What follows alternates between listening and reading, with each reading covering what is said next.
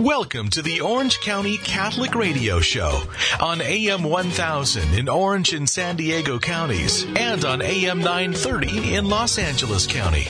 Each week, we bring you compelling conversation with church leaders and laity, talking about the things going on in our diocese and discussing the important issues that impact the world around us. We're coming to you through the good offices of Relevant Radio from our studios on the campus of Christ Cathedral in Garden Grove, where Catholic faith is crystal clear. Here now to introduce our guest and today's topic is your host, Rick Howick. And welcome to Orange County Catholic Radio. I'm Rick Howick, your host. And with me today is one of our favorite guests, Daryl Sequeira. And Daryl is the chair of the theology department for our local um, Servite High School.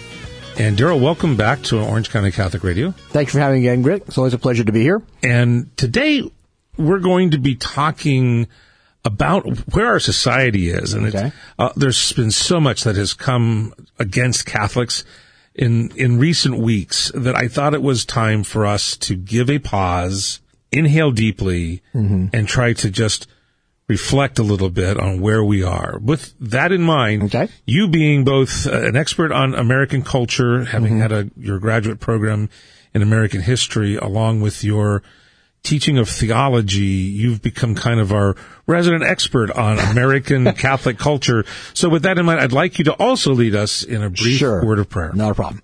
Always in the name of the Father, Son, and the Holy Spirit. Heavenly Father, we just place all of our needs and wants before you. We ask you to continue to bless this program as it's outreach to million uh, people around Southern California and beyond.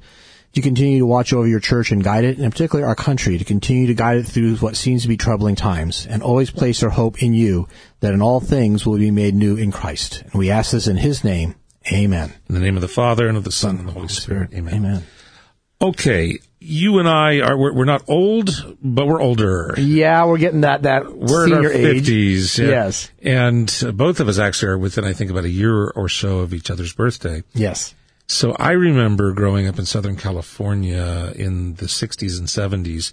We actually came out from Ohio in 1968, and it was May of '68 that we got here. And I, of course, was young, so I don't remember much of of that but I do remember the people down the street who were had these. There was a group of people that had long hair mm-hmm. and they wore headbands, and there was funny smelling smoke that came from their house on a regular basis. And I do remember that they were called hippies, mm-hmm. and my, my dad always wore this short navy haircut, mm-hmm. and. Uh, it was a time when you identified that that was here, that element was here, this Right, idea, right. but it was definitely on the weird end of the scale. No one in the culture thought of that as being normal.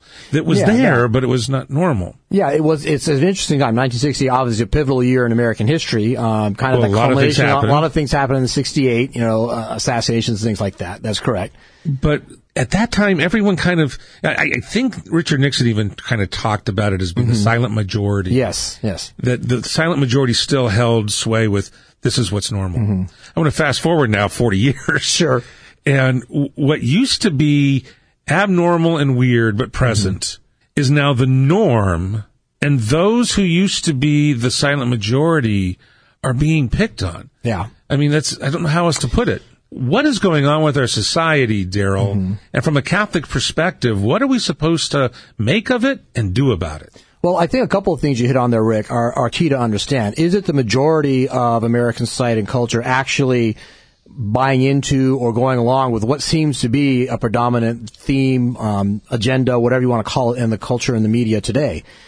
And if I look at 1960, I look at the time, time of the 60s and the silent majority that Richard Nixon had identified. I don't know if there's that much more of a majority of Americans actually joining in on this. I think a lot of it is that the voices of media make it seem much more prevalent than it actually probably is. At least that's as, as I'm looking at it, looking at the two periods where we are now, and there's a lot of talk of similarities with that that many Americans are feeling somewhat disconnected, even though we have things like the internet which connects us. We're actually, I think, more disconnected because all we see is what's on the screen. Well, in, in 1968, um, through the 19, early 1970s, starts off, of course, in 68. You mentioned we had a couple of key assassinations Yes. of Martin Luther King junior and Robert F. Kennedy. But you also had uh, the there were riots that were in the street. Yes. you had the Chicago uh, Democratic Party that erupted in riots Right. that had people uh, that Dragged were off, dragged yes, off yes. into into. And those were all televised. Those were all put plastered over the air. Then you had over the next couple of years, protests on the campuses.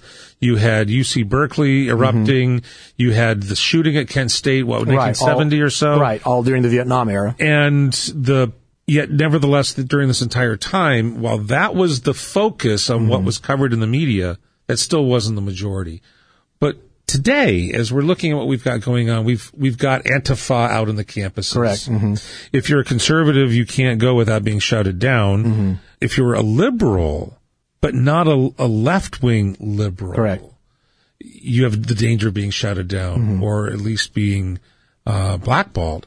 I, I can think of at least one commentator who's a very well known lawyer from Harvard, and will remain nameless for a moment. Sure.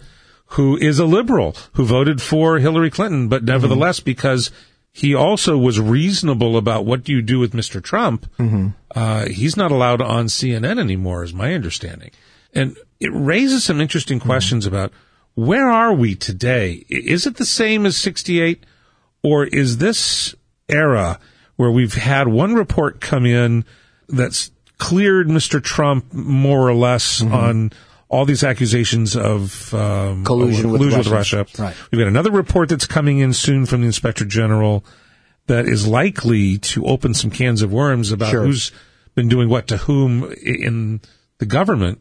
What's a Catholic to do? We used to be part of that majority. Are we part of a minority? Are we in a society that is leaving us behind? When you hear about people that are moving, lurching to the left, Correct. Mm-hmm. i- the church doesn't lurch.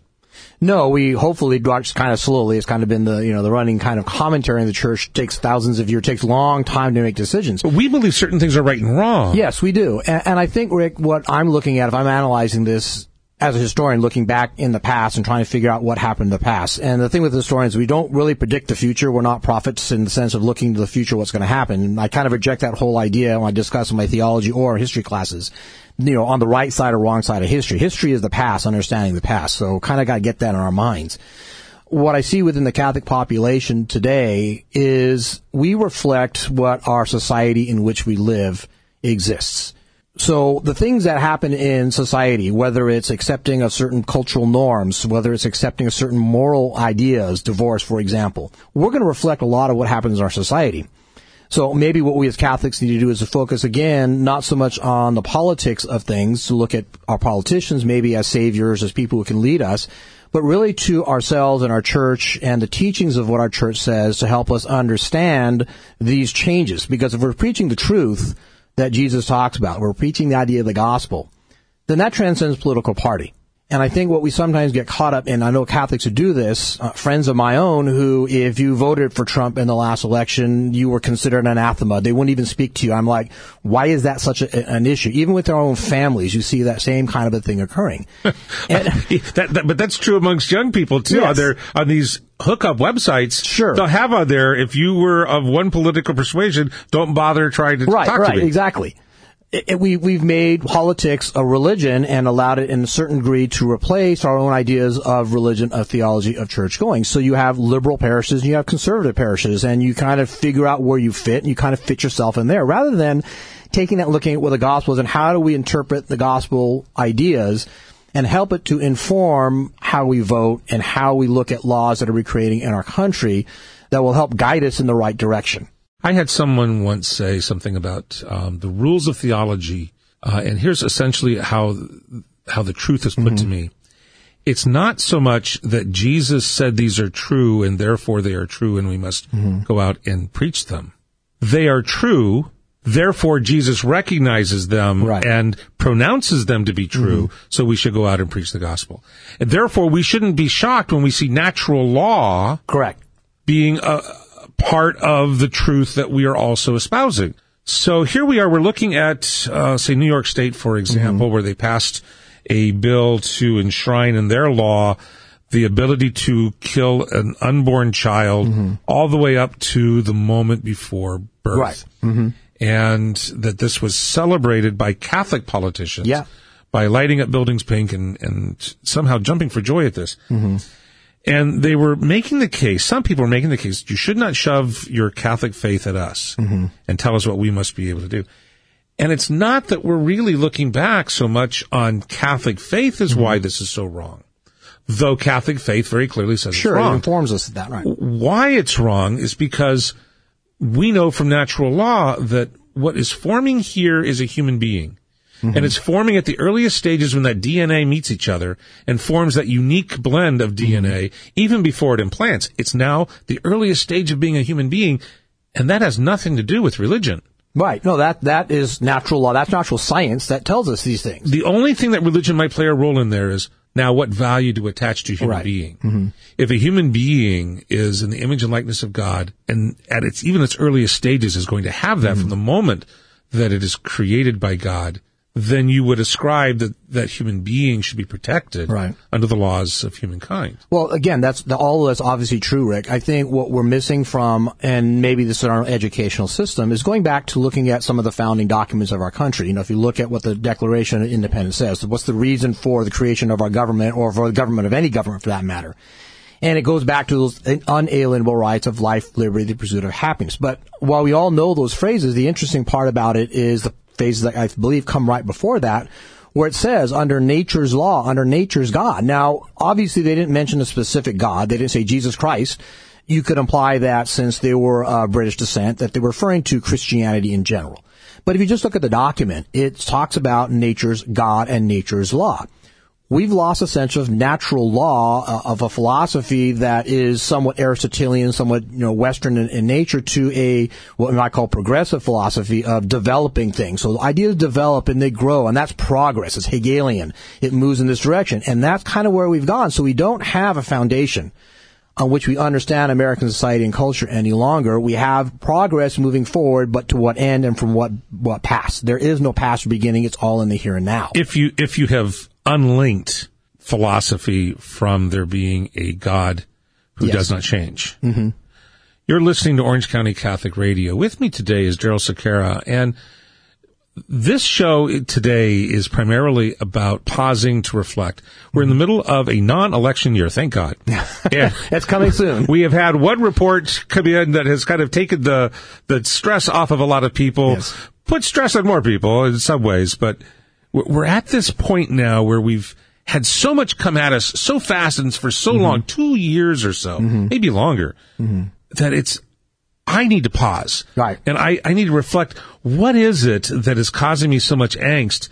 Because it used to be that the Democratic Party, for example, not to get Correct. into politics in general, but the Democratic Party used to have so many Catholics in it. And all of a sudden it, it took a turn where it's definitely the pro abortion party. That's that's for sure. Yeah. And, and that is, that is true across In the board in every other, in every state throughout the, the union.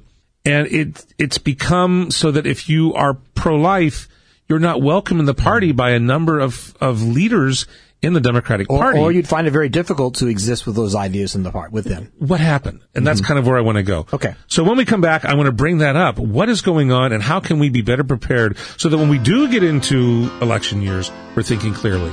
You're listening to Orange County Catholic Radio. I'm Rick Howick. With me today is Daryl Sequeira, and we will be right back.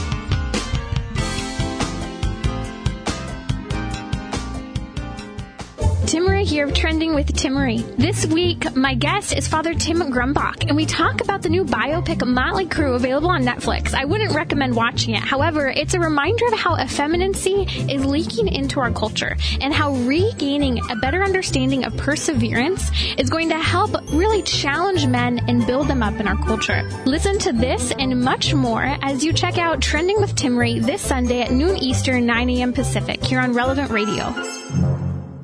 This is Lee Sweeney, Executive Director of the Shroud Center of Southern California, and I'd like to invite you to an exciting event coming up Saturday, April 13th at 7 p.m. at Christ Cathedral. We'll be hosting an amazing talk by two of the top world's experts on the Shroud, Father Robert Spitzer and Barry Schwortz. This is going to be an exciting event talking about the Shroud of Turin. For more information about how to attend this event, go to shroudcenter.com. That's shroudcenter.com. We hope to see you there.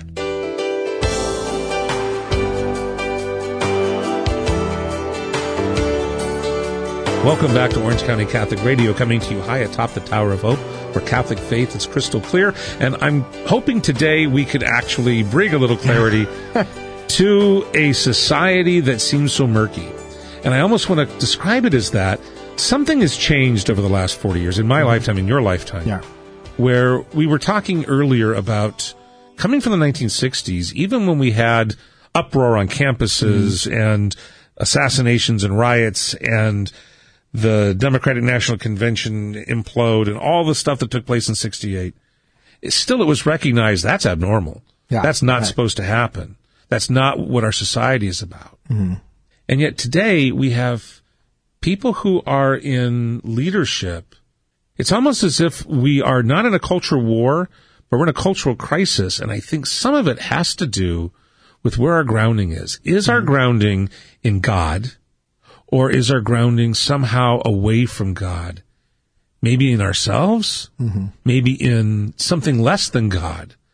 But somehow we've moved away from God, who is the God of love and mercy, and in favor of human beings at every stage, to where God is a God of control and power. And morality is whatever I want to make it. And if I'm selfish about it, so what, as long as it doesn't hurt too many other people? It's like we took, we took the God of Jesus Christ and replaced it with the God of Nietzsche. Well, Nietzsche actually said God was dead, or we, we killed the need for God. Rome has come back. Yes, yes. so what's going on, Daryl? You're our expert. We we bring Daryl in when we want to have a lively chat about all things American and mm-hmm. Catholic at the same time. So, Daryl. That, that, that's, that's a hard combination to bring together. I try to do my best at that, Rick. So. what do you think is happening? Why do you think this Well, is it- happening? it's interesting, Rick, that you mentioned Friedrich Nietzsche. You know, Nietzsche was the famous philosopher who said, or I call postmodern philosopher, who basically said that we have killed the need for God. And to the degree, whether you agree with Nietzsche's philosophy or not, I personally don't. That is an actual insight I think that he had in the late 19th, early 20th century, that modern man has killed the need for God. We have become, as Catholics in our society, affluent. When we first came to this country in the eight, middle 18th, 19th century, we were the poor immigrant. We were the person without education. We were seen as a papist. We were we were despised amongst many people in the United States. No Irish need apply or no uh, Italian the need whole, apply, The yeah. whole that whole anti-immigrant feeling, and we still see some of that rising even today. Not per se aimed at Catholics in, pers- in particular, but what I think we as Catholics, we've become accepted in society and we've kind of melded into it. So we've become successful businessmen and teachers and university professors and, uh, and doctors and engineers. We become part of the mainstream. And, and so when- politicians. and politicians, yes. And, and, you know, we, uh, even in the 20th century, there was a question of Catholic politicians. Alfred Smith being the first one to kind of looked at, you know, is going to bring the Pope over in the 1930s. You know, John F. Kennedy asked a question, are you going to listen to the Pope or are you going to listen to the, the, the American people? We've become settled in that faith so that a Catholic who wants to live their faith oftentimes cannot live it in that outright way, at least it, as the Democrat Party currently exists. I don't think John F. Kennedy today or Robert Kennedy would ever be even considered for nomination in today's Democrat Party. Very different than it was in the 1960s. You know, he would never, I mean, John Kennedy proposed the idea of cutting taxes. That would be something unheard of today, uh, in Democratic politics for the most part, not painting all Democrats with that, that pink, broad picture. But my point is this, is that as Catholics in our society, we become comfortable. The attacks that we see on our church through scandal or whatever, I think gives us pause as Catholics to look and say, what do we really stand for? Have we sold ourselves to a material world that doesn't acknowledge the transcendent? So we look for our own material success So I to go- mark our acceptance in society. I, I see what's happening in the church, and I ask, is that the same issue too? Mm-hmm. I- I'm a convert to the faith. You're not. You you were born into the mm-hmm. faith. We're roughly the same age. You went to seminary. I went to seminary. Mm-hmm. Your seminary wore robes. My seminary was with John Calvin. And then a funny thing happened on the way to my ordination. I became Catholic. Yes. Ruined my career as a Presbyterian minister. But the bottom line is we, both took our faith very seriously growing mm-hmm. up. And one of the things that was so true about people who were going into ministry, you had two groups of people that I saw there. Those who were, who what I would call the true believers, mm-hmm. And those who were more practical. Mm-hmm. People who saw that this was an important thing to do with your life, and you can make a living at it, mm-hmm. and it was a good thing. So if you were Protestant doing this, you wanted to make enough money so you could raise your family, but you mm-hmm. didn't necessarily, you knew you were never going to get rich, but you were going to be okay. the true believers, the ones who were zealots, were pretty much drummed out of the seminary.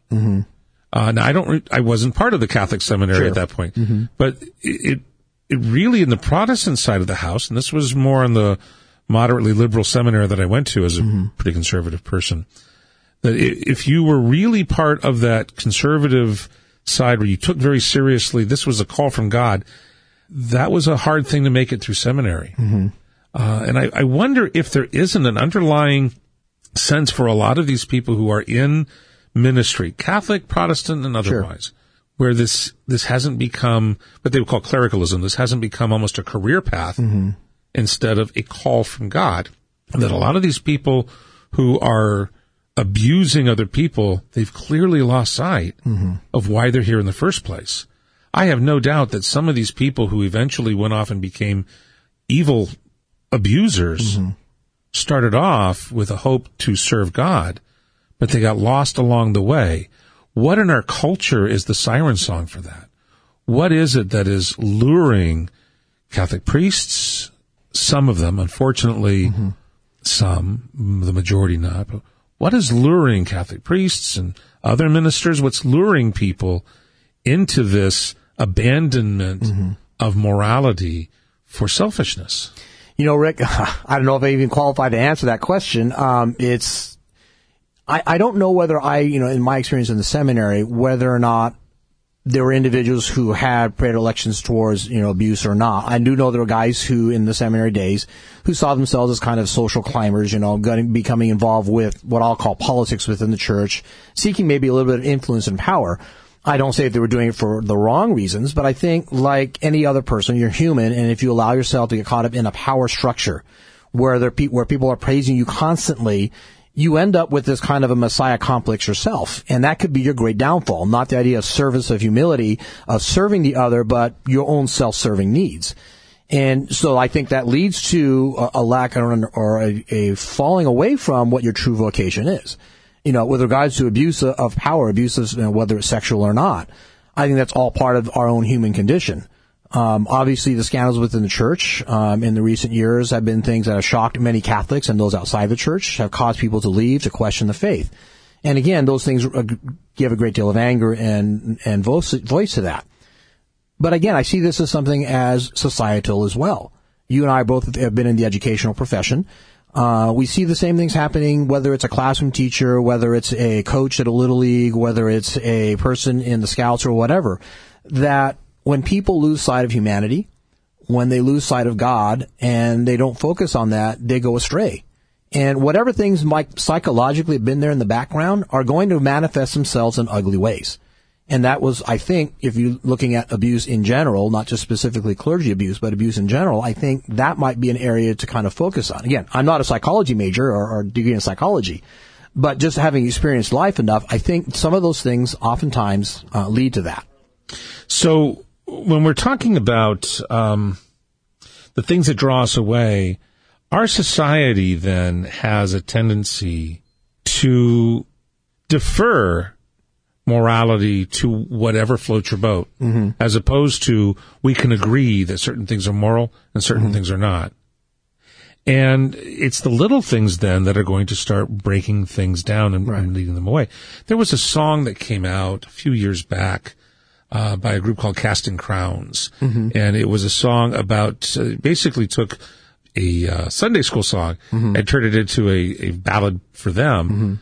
Uh, be careful, little eyes, what you see, and then it starts talking about how it's it's a slow process of leading a man astray Correct. from following from being a faithful husband and father to having an affair and leaving his wife and and investing in this affair over someone that he vowed in a home which was a home church perhaps Sure. mm-hmm. that and and he's but it's a it's a slow process and nothing what's implied in there but it's not said in that in that song is that nothing along the way came and interfere interfered Right. or intervened in order to stop this by saying, wait, we know that this is wrong. This is not what you should be doing. This is not something that's acceptable. On the contrary, our society says, float your boat, do your own thing. Uh, whatever is good for you is good for me. Well, reflecting on that, you know, the theme of the song, looking at our society, I think our society has done the same thing. It's it's slowly but surely eroded things. Whether it's understanding of American government uh, and the founding of the country. I mean, right now, one of the great debates in our country is should we have the electoral college or not? Well, if you don't understand this idea of federalism or electoral college, and it seems like in two elections now, the popular vote has been thwarted by the electoral college. Well, the obvious loser on that end is say, well, get rid of the electoral college so we can win that's not by, by not understanding the, the electoral college did what it was designed it to was do. designed to do to give power to the states. We are the United States of America. and not just United America. People forget that the you had large states back Right. then. It was Virginia, New York, large states Sure. with large populations, and small states like Georgia was a small state, even though it had large territory. Mm-hmm. Right, had small people, people, right. Mm-hmm. Uh, New Hampshire and those kind. And the small states were worried they would get swallowed up by the control of the big cities. Right. And so they wanted to have some assurance that it wasn't just going to be majority rule where the big cities ruled. And, and they wanted to make sure that the United States, that the states themselves held the majority of power. It goes to the Catholic principle of subsidiarity, that we are go to the lower level of governments in uh, governance in order to meet the needs of the people locally. But going back to your theme of casting crowns, because we don't understand that, and that's not really being taught too much today. You know, you can see online video surveys of you ask college students to say what the electoral college is. Some actually believe it's actually a college that exists somewhere that's called the electoral college, not realizing it's part of an election system. the degree they give is the presidency of the United Exactly. States. That's how we get the presidents because he went to the electoral college. Oh, good. I I mean, it'd be great maybe we had something like that. I don't know, but but the point being is that I think because we don't understand our past and where we've come from, we kind of get rid of that which we don't understand. No one understands that the senators were not directly elected prior to the 20th century. And why was that the case? Well, most American students in U.S. history classes probably have no clue that that wasn't even something, that amendment was even possible because all they ever known is this. So without those foundation elements, whether it's one's faith, where you understand the basics of the faith that do not change, or you understand the basics of our country, the same thing's going to happen, an eroding of that. And that goes same thing with moral values. when we look at the founding of our of our nation, everything is couched in the original founding document, mm-hmm. and that money paragraph, that center paragraph, we hold these truths to be self-evident mm-hmm. that all men, it's pardon the sexist language, but they mm-hmm. were back then, that all men are created equal and endowed by their creator with certain inalienable rights. Mm-hmm. Among these are life, liberty, and the pursuit of happiness. And the most important part about that isn't really even the enunciation of those rights, no matter how much those of us who are in the right to life camp believe. It's the idea that those rights come from God.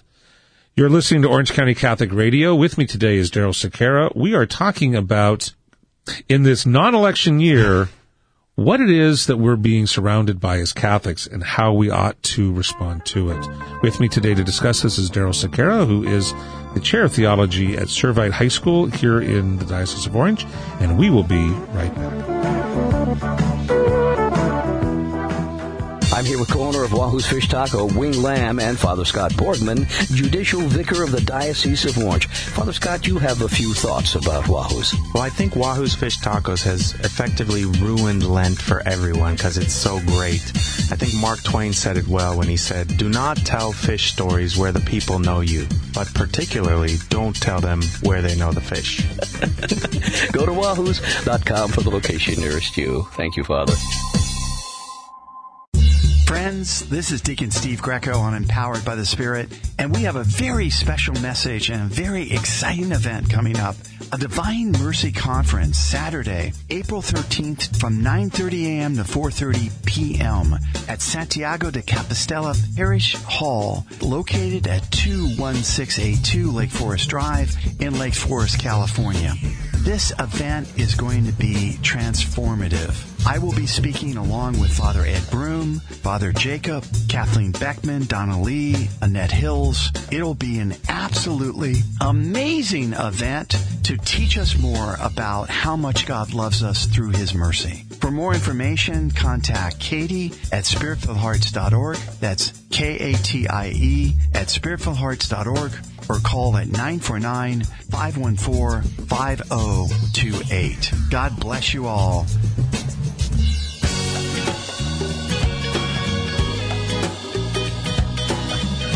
Welcome back to Orange County Catholic Radio, coming to you from the beautiful campus of Christ Cathedral here in Garden Grove, California, where Catholic faith is crystal clear.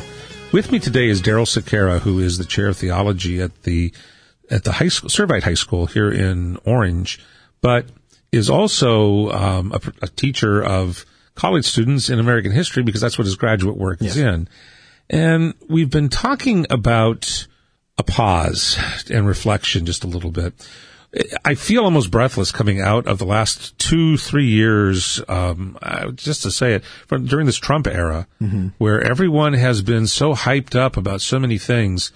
This Mueller report come along, essentially, its core issue was found to be non-existent for collusion with Russia. And while there's still lots of hyperventilating going on about it, mm-hmm. the the air seems to be deflating from that balloon and we're we don't quite have the other reports coming in yet that are going to be coming from inspector generals from within, like the FBI and the Department of Justice, who very likely are going to be naming some people who did some things wrong. But in this time, it's kind of like, okay, where are we? What are we doing? We've got so many people who are saying so many things about where this country needs to go. Should we be going the way that has to do with defending a morality that goes back to our founding fathers and frankly goes back to Jesus Christ himself? Mm-hmm. Or do we look at these new, more uh, left leaning ideas about humankind and morality, and especially sexual morality, and where we should be going and being free and live and let live? Mm-hmm.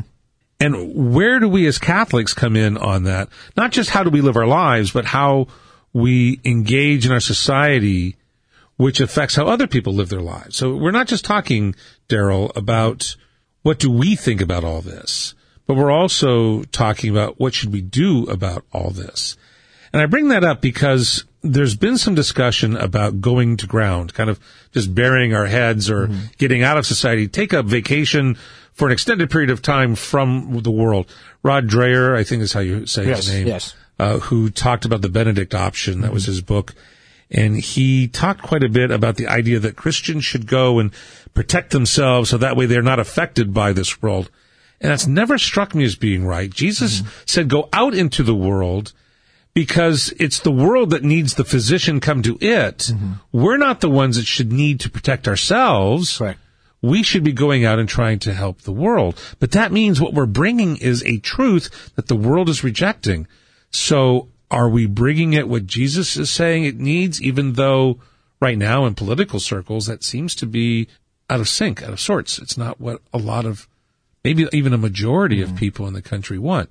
What are Catholics to do with this, Daryl? Well, again, I'm I'm not a supporter of going to ground and you know going and locking myself. Well, although they might be attractive to certain individuals, you you work for so long and so hard, and you maybe you give a sense of, of hopelessness. And again, I think as a church we have to be hopeful that we must fill people with hope. But understand, I think that, Rick, as we're going forward this as Catholics and you're proclaiming your faith in the way you live it, I think that's the most important thing, number one. But that you will be persecuted, you will be attacked for what you believe. And that's going to be the challenge is I think for, especially for young people, and you and I have, have, you know, teenagers and, and young adults now in, in the world, and they're going to I've got be, one daughter that makes me look like I'm a liberal. She's so yeah, conservative. well, you know, oh, you and my, man. you and me both, I think, you know, my two older daughters are kind of the same way. I'm like, okay, and my wife and I, wow, where did that say, come where from? did that come from? How do we get this? And thank and, you, God, and, but exactly. I'm like, okay, well, can you calm them down just a little bit? But it's part of that exuberance of youth, I think, if they go forward and they see what is spiritually wrong, and they're trying to figure out ways to influence their own kids. Now, both my older daughters are both in education, uh, and they both teach, and so they see this and they're young people, and they've kind of taken on what I used to do, and I still do in my Catholic uh, high school teaching, is to live the example, to preach the gospel, and to try to help these and help them realize that if you are living your faith, especially as the world sits now, and you go to university or if you go into the job world, things that you hold as beliefs, if you not even if you don't pro- proclaim them and try to convert, but if you even mention them, they could be the possibility for reprimand, for possibly getting terminated from a job. And that we as Catholics need to be ready for that. So I don't think it's necessary that we go to ground, but maybe we create ways in which we as Catholics support one another, whether it's through supporting of Catholic businesses or politicians or whatever. That we come to realize that our faith is not to be lived in under a bushel basket so much, but that we can be the salt in the world and that we can be the individuals who help bring about that change. Yeah, and this is something that I think is you're hitting on something that we haven't named just yet, but Mm-hmm. there's a reason why I wanted to have you on and not someone who wears a collar for this particular conversation. I, I have some wonderful priests that we bring on, Mm-hmm. but in this case, I wanted to have the input of a layperson Mm-hmm. on what the role of the laity really is in this, because it seems to me that part of of some of the problem here is uh, a clericalism that almost a reverse clericalism that has affected people so that for a while they were looking at their popes in one way and then we have a pope now who's very different in some ways to the ways that they interpreted popes to be and they don't know what to do with him. I, I know that that's created a sense of off-puttishness f- for that can he still be our leader? Well, of mm-hmm. course he can be our leader, but what's he leading us in? Mm-hmm. What is the role of the clergy versus what is the role of the laity? The clergy has to do with, with leading the church itself mm-hmm. and being able to give us sacramentality. So the sacrament of the church and then the sacraments themselves flow through the clergy. But the people who do the living and the dying and the, and the working and the interaction, the day to day nuts and bolts of living out our faith, that's the laity Right. And that's where where we come in. How do we live this out in our daily life? How do we live it out in a society where as you put it if you open your mouth in a regular work environment you you're going to if you're a catholic you run the risk of of being fired uh, of being not liked anymore and eventually fired for other reasons. Right. you you run lots of risks. If you open your mouth in an academic institution, especially if it's a more liberal one, you run the risk of of being ousted, of being mm-hmm. blackballed, of not being able to get the good grades, of of being for whatever reason sidelined. Right. Mm-hmm. And as you put it, there's a certain sense to which we have to take very seriously the gospel message. Well, blessed are you who are persecuted. Mm-hmm. Yeah, but Jesus also said, be wise as serpents and harmless Sure. as doves. Mm-hmm. You don't go courting it. No. So, what are we supposed to do as we lay people live this out and confront this? Do we take the approach that uh, of, of the Benedictine uh, of the, the Saint Benedict mm-hmm. option, which was to basically form your own little home churches and and and groups of home churches, mm-hmm. almost like a Benedictine monastery, and kind of cloister yourselves in and let the world run amok? Or do we go out there and engage and kind of do the Don Quixote thing? Mm-hmm. Or is it somewhere in between? I'd say somewhere in between those two things is not retreating from it, forming our own little communities that we kind of separate from it. We go back to, you know, speaking the truth. Sometimes the truth can be said in ways that are offensive, that we, you know, put people off. And as I teach my, my young students in my morality class, we've been going through the eighth commandment, bearing false witness.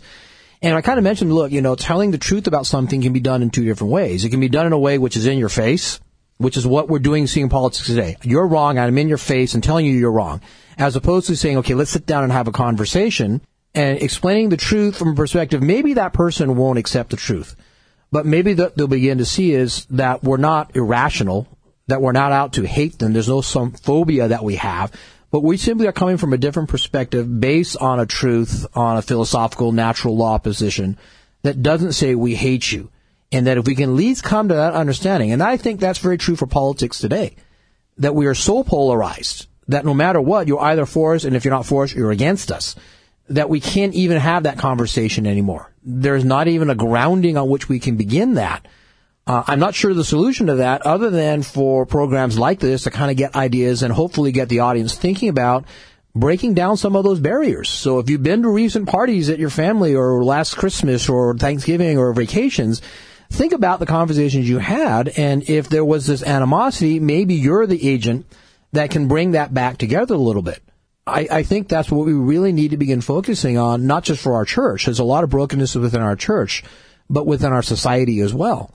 And maybe again, I go, always go back to the historical, the, the foundations of our country. Maybe we can be re- re-looking at those documents and well, what did they mean, and, and to not judge people in the past, so to speak. Well, they were just you know white men who owned slaves, therefore we don't listen to them. No, let's look at the ideas.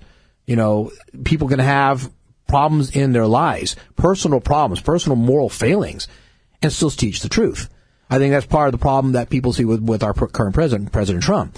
He's such a morally flawed character, therefore nothing he does can ever be good. I don't take that position. Yes, we're all morally flawed. But the things that he does that are good, I'm going to acknowledge it. I acknowledge the same thing in the last administration with the Obama administration. Whether or not I liked Obama or not is irregardless whether his policies were good for people. And if those policies were good, then I'm going to give approval to those policies. If those policies are bad for human beings and do not speak to the natural rights, then I'm going to criticize them for that. And I think that's what we as Catholics need to begin to look at is go beyond the partisanship. Go beyond my guy, your guy, and what are the principles and what are the things that we can say, yes, this is good, this is not good. So you're saying we need to get back to the principles. Yes. So the catechesis that we need to, to go through, we need to, to reorient ourselves to why we are what we are. We are mm-hmm. Catholics who believe that God has sent his, his son mm-hmm. into the world to live, teach, die, resurrect, and then leave us with a church and a Holy Spirit to guide that church and the people within the church, the laity within the church, mm-hmm. along with the clergy, to make a difference in the world. Right. I, that's the essential gospel message. And, you know, as I explained to my students at Servite, and we were talking about my classes for my seniors, we do a lot of philosophy, we do a lot of world religions. And I've got guys in there who are of different political persuasions, and yet I can seem to talk on both sides of them and I have them understand. They begin to see things from a different perspective. And, and I think that's key to understand, especially for young people today. They want clarity. They want to be kind of told the truth. They want to be challenged. And even though they might accept what I say maybe in the classroom at that moment, I'm looking at the seeds that I'm planting the seeds of what the church is teaching, and that maybe at this point they're too young. Maybe they've had some experiences that have turned them off to the church. But if they can see in myself as a teacher, a person who understands them, who accepts them, and at the same time doesn't allow themselves, allow me to say, well, you're okay, I'm okay kind of a thing, that maybe that certain level of respect will have them begin to understand the other side of the issue. And that goes both ways, Rick, on both sides of the political or whatever spectrum you want to put yourself on. It seems to me what you're saying then is that if we can remember what the principles were, mm-hmm. we can measure ourselves and our society and make some informed judgments as to what needs to be changed. Yes. Yes. Because they either conform to the principles or they do not mm-hmm. conform to the principles. Yes. And that's something that a lot of people I don't think understand. Uh, when we come back, I want to talk about then what that is, because if we're taking this time to practically engage where we as Catholics ought to be looking at, how do we practically live out our faith in modern Southern California mm-hmm. in an environment that is often hostile, an environment that often is progressing, mm-hmm. I'm using air quotes, progressing toward a goal that is not Catholic in its orientation then we need to be able to engage that because of our principles and not just find ourselves, well, what do we believe? Mm-hmm. Because we've grown comfortable. As you put it, we've grown comfortable. I, I think one of the things that happened to American Christianity was that we became the norm. Right. And now nothing uh, is out of the ordinary. And oh, no, no, no. Th- this whole thing called Christianity is out of the ordinary. When we come back, I want to talk about that. You're listening sure. to Orange County Catholic Radio. With me today is Daryl Sequeira from the Theology Department of Servite High School, and we will be right back.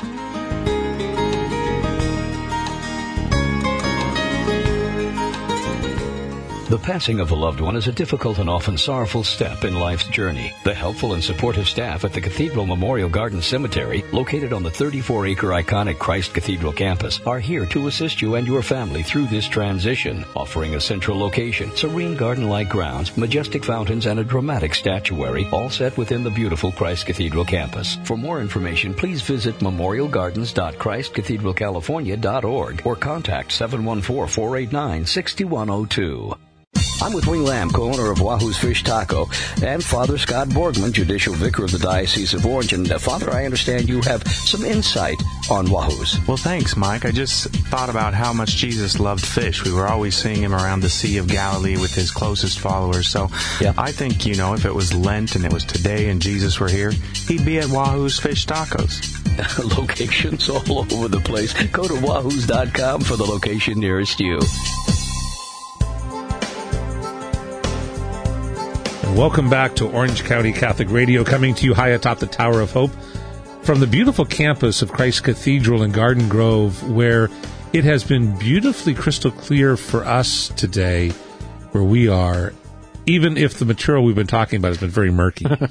and with me today has been Daryl Sequeira, and I want to pause for a moment.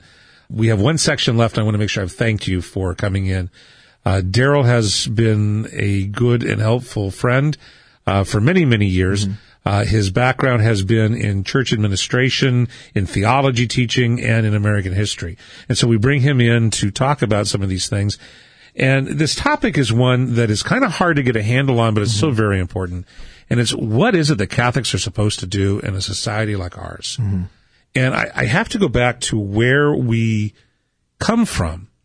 You know, the Gospel of John, I think, is one of the most radical gospels, gospel messages that you can have. It starts off with, in the beginning, so at the very beginning of everything, was the Word. That word in Greek is logos. It means all that can be understood of God, not just a word, but the, the reflection of God, all that The you can't- totality of God. You can't understand Yes. God, but what can be understand, mm-hmm. that's what, what this word mm-hmm. is. And the word was with God, and the word was God, and that word became flesh and mm-hmm. dwelt amongst us. That was Jesus. Mm-hmm. All that could be understood about dwelt amongst us. He, and the rest of the gospel is this message about how he, he does a couple of things. He comes and teaches us how to be a true human being. He teaches us that God is faithful to us and will perform signs to show us that he is with us. He is the, the sacrifice for our sins. And because he came, showed us what we should do, sacrificed for our sins so we can start doing it afresh, we should now live out the rest of our lives as if we're resurrected people. Mm-hmm. And he shows us how to do that too by dying and resurrecting Yeah. so that Christianity is one of the most radical things that's ever come on the face of the earth, and we treat it today like it's just ho hum. And I think that's part of the problem, is that we don't really know what we've got. Mm-hmm. Well, we've lost the understanding of what we've got, Rick. The gospel message is Yes. that Jesus Christ is God come to us. God has invaded our world and taught us how, uh, first of all, he's adopted us mm-hmm. and then taught us how to bring that invasion to the people around us. Mm-hmm. But it means we have to be willing to say certain things are of God and certain things are not of God. Now, let me invite you in to hear and to experience what that love is all about. Mm-hmm. And it does mean certain things are right and certain things are wrong but it is so good. It is so good that it helps form our lives in ways that are empowering. Uh, do you think that that's the problem? That people have almost grown immune to the radicalness of that gospel, almost as if, like an inoculation, we got a, a, a weakened form of the virus, so we won't catch the real thing. Right. You know, Rick, I think those are, those are great insights into that, and I'm reflecting a little bit now as you're as you were talking in that first part of our, our dialogue here, that we have become comfortable. We talked about that in the earlier segments of, of our show today, but I think we look at our world and we think this is where we exist completely and totally. That what Jesus was talking about is his kingdom is not of this world. We are not to be here in this world. We are kind of transitioning, passing through this world to the eternal world. And when we get so caught up in this world and solving the problems of this world, we forget about what we are actually truly made for. This is our temporary home.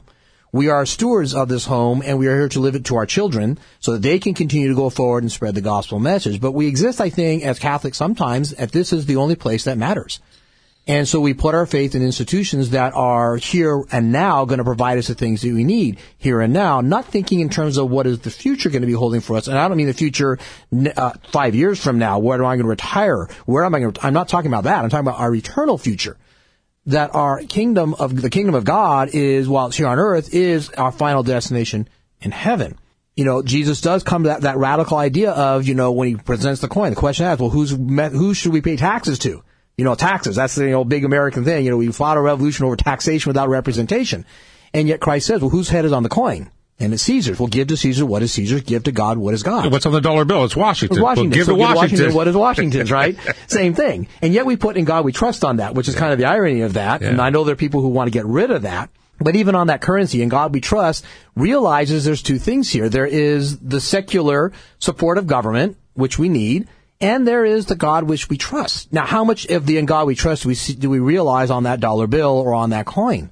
Are we truly trusting God or are we trusting in Washington to provide us this? I mean, Washington, not the person on the coin. Right. But the city of Washington to provide us those things we need. And I think, uh, to a certain degree, I think we in the church have kind of fallen victim to that. You know, how many government grants can we get to support our programs? Yeah. Maybe the question is how many government grants we get, or can we write them, but how much we as a church are going to support the poor, the elderly, the disadvantaged in our society, without depending on Washington to do that. Well, and, and what's the purpose? The purpose isn't to make a heaven on earth. Correct. The purpose is not even to create justice on earth, though we strive for justice. Mm-hmm. The purpose is to bring people to Christ. Right. The purpose is to bring people to God. The purpose is to bring people to heaven. Mm-hmm. Our job with our children isn't to make them the best doctors and lawyers Correct, and, yes. and engineers possible, though it would be nice if they did that, and Sure. we strive to help them do that. Well, if they're going to be It's to get them doctors- to heaven. right? But if they're going to be doctors and lawyers, they should also be in their careers striving in that same direction. I mean, we have a lot of attorneys out there. How many of them are good attorneys? And I don't mean by they can win their cases. How many millions of dollars they can win? I got three jokes I could tell you right off the bat on that one. I'm resisting. I'm Yeah, resisting. okay. Well, we don't go on that Yeah. joke level. Or a doctor or an engineer or in the biology field. My daughter's going to graduate from college with a degree in biology. Will she be the kind of biologist who's going to understand the importance of life or be the person who can do whatever because science can do it, allow horrible things to be done with scientific technologies? So where is that foundation that we can, we don't separate our career from our faith, that those two things must inform each other. And I think for a long period of time in our country's history, we've done that. I believe that since, really since the end of the Second World War, we've become removed from that idea.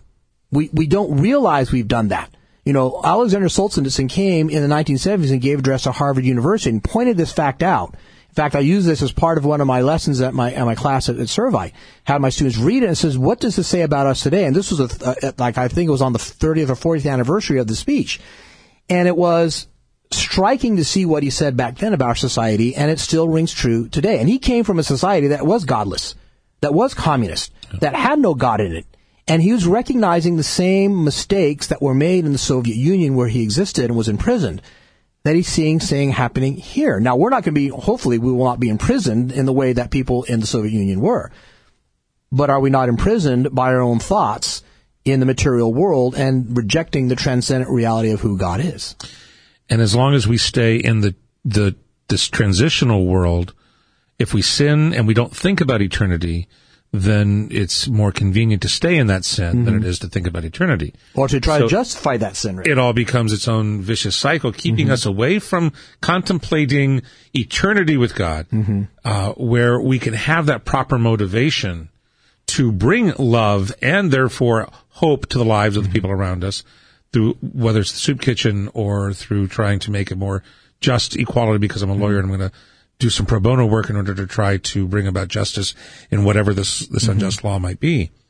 What, whatever the, the issue is, if our motivation isn't of God, it's not going to be life giving. It's always going to be selfish in the end somehow. Mm-hmm. And I think that's the one thing, you know, when we started this talk off, we were kind of saying, okay, it's time to pause. We're in between election mm-hmm. years. We're in between um, reports coming in. But there's so much clatter out there, so much monk, m- murkiness, gunk. And yet, what really is the light in the darkness is that Jesus says, look, you're all going to die someday. Mm-hmm. Now, what are you going to do with the brief amount of time you've got to bring the people around you with you mm-hmm. to me? Mm-hmm. And that means both in how you act as a calm society, but also how you act as a parent, a father, a mother, how you act as a citizen, how you act in all that you do. How are you bringing people to me? Mm-hmm. And that's done one soul at a time. Yeah. And it's done out there, not in retreat. Mm-hmm. And it's done bravely, though wisely. Mm-hmm. And it's also recognizing, Rick, that we as a church, as a community, need to support one another. You know, in our local parishes. That's where it's going to start. You know, those changes to affect society start in our local parishes. If that's not taking place in your parish, then that's where you begin. Well, and that's where we go back to the priests. Mm-hmm. Clericalism would be solved if we acknowledge that priests are a different breed than we are. Yes. They are here to bring sacraments to us. A priest relates God to the people mm-hmm. and the people to God. But once we have the power of that Eucharist enlivening our souls, it's up to us to leave that parking lot and go out into the world for the mm-hmm. rest of the week. If we can come back for daily mass, great. But if you can't, what are we going to do in our society every day of the week, bringing that Eucharist that we just received to the people around us? And if that isn't on our minds while we're interacting with the people in our lives, then we're going to lose this culture war. Mm-hmm. I've just run out of things to say, Daryl. I don't know that we've solved the problem, but I think we may have. The, Well, the bottom line think- is Jesus Christ is here. If he's not enlivening us, then we've already lost it. Mm-hmm. So everyone needs to be doing that. Yeah, and again, it's not left to the priests to be able to do that because the priests are, as you said, Rick, they're they're giving us the sacraments. They're giving us the nourishment. And so for us, as Therefore laity- vital, and we pray for them daily. and therefore we have to, as laity, take advantage of those sacraments. You know, so often my students say, "Well, Mr. Sequeira, you know, I don't have to go to mass on a Sunday." I'm like, "Why not? Why don't you? Uh, you're not receiving the Eucharist then? How are you being spiritually fed? It'd be great if we go to mass every single day. That for most Americans, most people, is not a reality. But at least that once a week, connecting with our parish. You know, God gave us the Sabbath day to rest. How often do we take as a day of rest? Wow. Okay. Daryl, first of all, I want to thank you again for coming on and talking to us.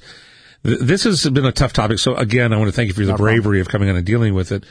It's a tough topic because it really is asking the question, how do we as Catholics be fully Catholic in a society that doesn't want us to be Catholic? And how do we do that without being too uncomfortable? And and that's really the issue. You can't do it without being uncomfortable, but if your eyes are on Jesus Christ, then it won't matter. Mm-hmm. Would you please lead us in a word of prayer? Sure. As always, in the name of the Father, Son, and Holy Spirit. Heavenly Father, we pray for the grace and the strength to continue to be witnesses to your gospel message in both places where we work and the people whom we meet, that we may bring the love of Christ to everybody and therefore bring about the kingdom of God both here on earth and in heaven. And we ask these things in your Son's name. Amen. In the name of the Father and of the Son and of the Holy Spirit. Amen. Once again, you've been listening to Orange County Catholic Radio. With me today has been Daryl Sequeira, who is the chair of theology for Servite High School. Servite High School is located where, Daryl? In Anaheim. And so people who would like to have an education for their children with someone like you, uh, how would they get a hold of that information? Uh, they can go to the Servite website, servitehs.org. Uh, That's probably the best way to That's probably the best way to do it. Or they can contact the school directly and inquire as to, you know, having their sons. It's, just, it's an all boys school, so sorry ladies, but for, for young men who are interested in getting a great education here in, in Southern California, contact the school. Let them know. And the Diocese of Orange has all girls schools and mm-hmm. mixed schools. And if you would like to have more information on that, you can contact the Diocese of Orange at rcbo.com. And you're listening to Orange County Catholic Radio. If you'd like to have a copy of this or listen to this again, you can go to our website at occatholic.com and you can listen to our podcast or send it to a friend. So, Daryl, once again, I want to thank you. And Pleasure. for all of our listeners, thank you for listening. And we will see you again next week.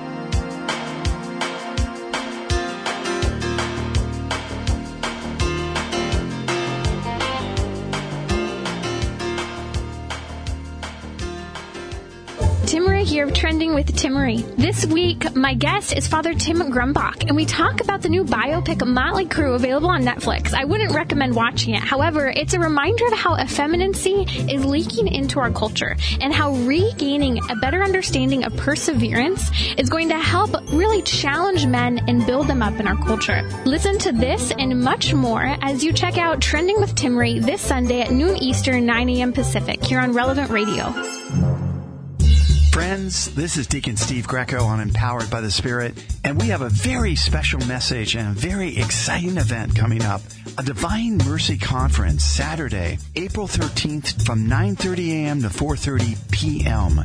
at Santiago de Compostela Parish Hall, located at 21682 Lake Forest Drive in Lake Forest, California. This event is going to be transformative. I will be speaking along with Father Ed Broom, Father Jacob, Kathleen Beckman, Donna Lee, Annette Hills. It'll be an absolutely amazing event to teach us more about how much God loves us through His mercy. For more information, contact Katie at spiritfilledhearts.org. That's K-A-T-I-E at spiritfilledhearts.org or call at 949-514-5028. God bless you all. This is John Romeri, Director of Music at Christ Cathedral in Garden Grove, California. We are just months away from the dedication of our beautiful cathedral, but in the meantime, we have some spectacular concerts at Christ Cathedral. Check out our website at christcathedralmusic.org or our Facebook page at Christ Cathedral Music. We'd love to see you here. Christ Cathedral Concerts. Great music in a sacred place. For tickets, visit christcathedralmusic.org.